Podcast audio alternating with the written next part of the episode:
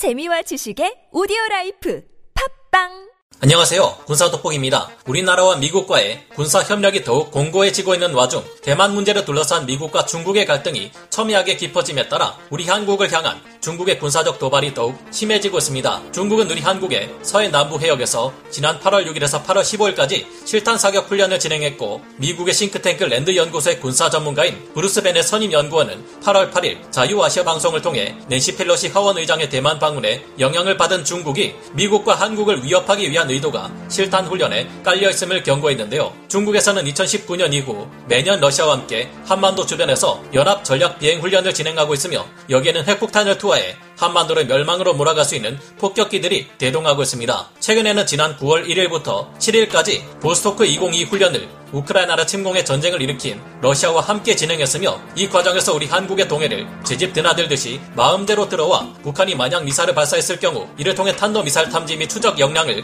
끌어올리려 했던 것이 포착되기도 했는데요. 미 랜드 연구소 브루스 베넷 선임 연구원은 중국이 자국의 해군 전력을 한국의 해안에 최대한 가깝게 배치하고 싶어하며, 그 이유는 한국과 가까울수록 한국 내 기지를 보다 더 효과적으로 타격할 수 있기 때문이라 분석했는데요. 앞으로도 중국은 2030년, 2040년을 바라보며 이런 군사 전략으로 우리 한국에 대한 위협을 꾸준히 늘려갈 것이라 경고했습니다. 우리 한국은 강력한 수천 발의 미사일 전력을 가지고 있는 데다 중국 함대가 우리의 해상 무역로를 틀어막는다 해도 가까운 곳에 배치된 최강의 미 해군 7함대가 있고, 상시 미 해군의 강력한 항공모함 전단이 작전을 수행하고 있기 때문에 큰 위협이라 평가하기는 어렵습니다. 하지만 서해를 마주보고 있는 중국의 동부전구, 중부전구와 유사시 한반도를 커버하도록 편성된 북부전구에서 수백 개에서 2100개가 넘는 전술기들이 날아와 위협을 가한다면 이는 보통 문제가 아닌데요. 특히 이 북부전구에는 선양항공기 제작공사 SAC가 있어 제21, 제20 같은 전투기뿐만 아니라 제20과 제35 같은 중국의 최신의 스텔스 전투기들까지 가장 먼저 배정받는 곳이며, 중국의 5대 전구 중 공군력이 가장 강력한 전구이기에 무시할 수 없습니다.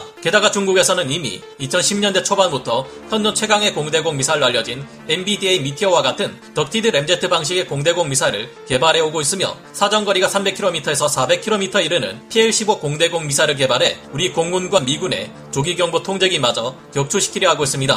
이 같은 위협은 우리 공군이 다수의 전술기를 운용하기 위해 반드시 KF-21 보라매 전투기 프로젝트를 성공시켜야 하는 이유인데요. 중국의 위협이 만만치 않지만 우리는 이를 격퇴하기 위해 KF-21 전투기는 물론 함께 작전을 수행할 스텔스 무인 전투기들에도 탑재될 새로운 방식의 신형 공대공 무장을 개발하고 있습니다. 미래전의 핵심이 될 유무인 복합 전투체계에서 사용될 한국형 무인 전투기들에게 있어 공대공 전투가 가능할지 미국의 신형 무인 전투기 프로젝트 MQ-NEXT와 네이션에서 개발하고 있는 무인기 탑재 페레그린 단축형 미사일을 통해 알아보겠습니다. 전문가는 아니지만 해당 분야의 정보를 조사 정리했습니다. 본의 아니게 틀린 부분이 있을 수 있다는 점 양해해 주시면 감사하겠습니다. 미국에서는 MQ-NEXT 차기 무인 전투기 사업을 진행하며 전투기급의 항속거리를 갖춘 대형 무인 전투기와 소모성 무인 전투기를 개발하고 있는데요. 미국이 기존의 무인기와 차원이 다른 능력을 가진 강력한 무인 전투기를 개발하게 된 배경에는 중국과 러시아 같은 막강한 군사 강국들의 위협이 문제로 떠올랐다는 것이 있습니다. 미국이 개발한 MQ-9 리퍼는 리비아 내전에서 실질적인 주력 전력으로 활약하며 온갖 적 목표물에 헬파이어 미사를 날려 반군에게 강력한 화력 지원을 수행했습니다. 작전고도 7.5km에서 활동하는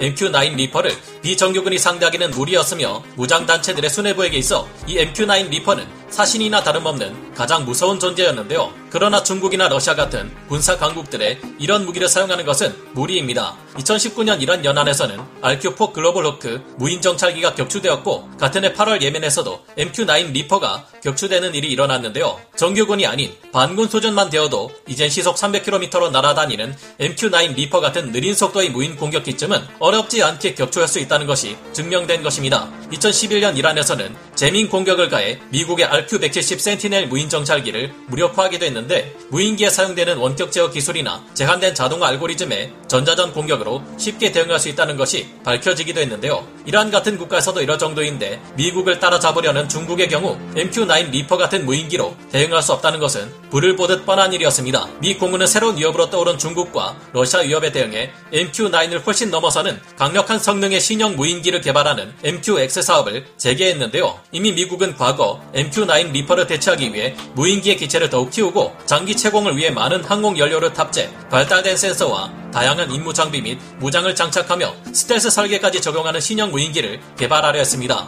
당시 MQ-9 리퍼를 개발한 제너럴 아토믹스에서는 추진기관을 터보팬 엔진으로 교체하고 스텔스 형상 설계를 적용한 무인기인 프레데터 C 어벤저를 내놓았고 F-35를 개발한 록히드 마틴에서도 40시간 이상 채공할 수 있는 프로펠러를 가진 터보 프로평 스텔스 무인기를 연구했습니다. 이외에도 MQ-9 리퍼보다 월등한 성능을 가진 무인 공격기들이 이때 등장했는데요. 이 같은 MQ-X 사업은 2000년대 후반 미국의 대규모 경제 위기가 닥치고 당시의 위협이었던 저강도 분쟁에서는 획득 비용이나 운용 비용이 너무 비싸다는 문제로 2012년 최종 중단된 바 있습니다. 하지만 2020년대에 들어서며 중국과 러시아가 미국과 국지전이나 제한전은 물론 전면 전쟁까지도 벌일 수 있는 강력한 군사 강국으로 떠오르고 미국과 첨예한 갈등을 겪게 됨에 따라 과거의 MQ-X 프로그램이 MQ-NEXT라는 이름으로 부활하게 된 것인데요. 이에 따라 MQ-NEXT 사업으로 개발되는 미 공군의 차세대 다목적 무인기의 주요 재원을 지난 2020년 6월 3일 공개했습니다. 미 공군의 차세대 다목적 무인기는 과거와 달리 전자전, 이동표적 식별, 합동 다영역 지휘 및 통제, 고강도 공중보호체계, 원거리 정밀타격, 공중급유,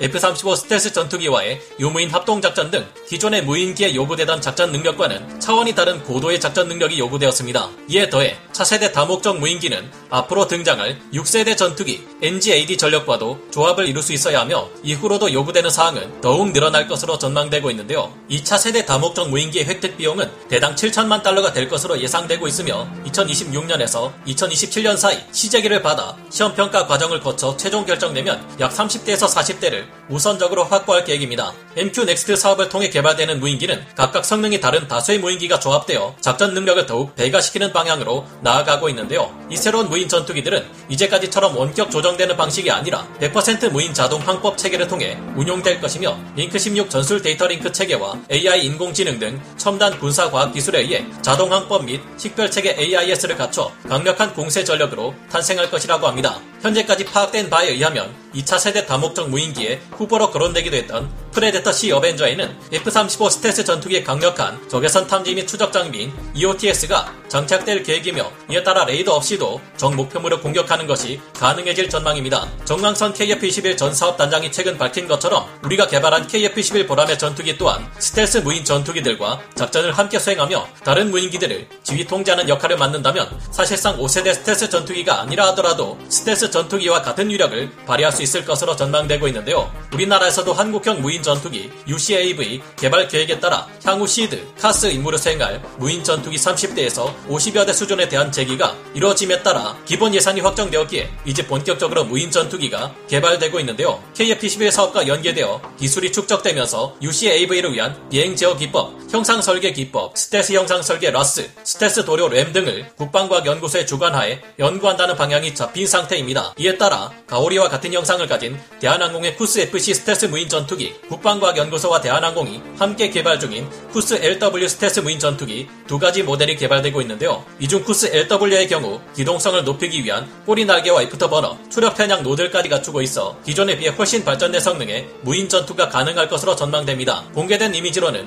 크라토스사가 개발한 스텔스 무인 전투기 XQ-58A 발키리와 상당히 닮아 있습니다. KUS-FC와 KUS-LW 두 무인기들은 8,000파운드 터보팬 엔진과 스텔스 성능을 위해 필요한 컨포멀 안테나, 적외선 탐지 및 추적 장비인 EOTS, 무장을 수납하기 위한 내부 무장창, 스텔스 형상 설계 라스, 스텔스 도료 램 등 상당 부분의 기술을 공유해가며 2025년 첫 비행을 목표로 한창 개발 중인데요. 2027년에는 정부가 보유한 유인기들과 이 두 모델의 스텔스 무인 전투기들이 함께 유무인 합동 작전 테스트를 진행할 계획입니다. 이 같은 스텔스 무인 전투기들은 크기가 작은 만큼 단축형 공대공 미사일이 필요한데요. 현재 개발되고 있는 단축형 공대공 미사일들은 크기는 작아졌지만 결코 뒤처지지 않는 뛰어난 성능을 가지고 있으며 이 공대공 무장들이 적의 레이더에 잡히지 않는 스텔스 무인 전투기들에 탑재되어 발사될 경우 2100여 기에 달하는 중국 군용기들의 상대로도 아주 무시무시한 활약을 할 수 있을 것으로 보이는데요. 이번 시간에 미처 다 말씀드리지 못한 단축형 공대공 미사일에 대해서는 다음 시간에 말씀드리도록 하겠습니다. 오늘 군사돋보기 여기서 마치고요. 다음 시간에 다시 돌아오겠습니다. 감사합니다. 영상을 재밌게 보셨다면 구독, 좋아요, 알림 설정 부탁드리겠습니다.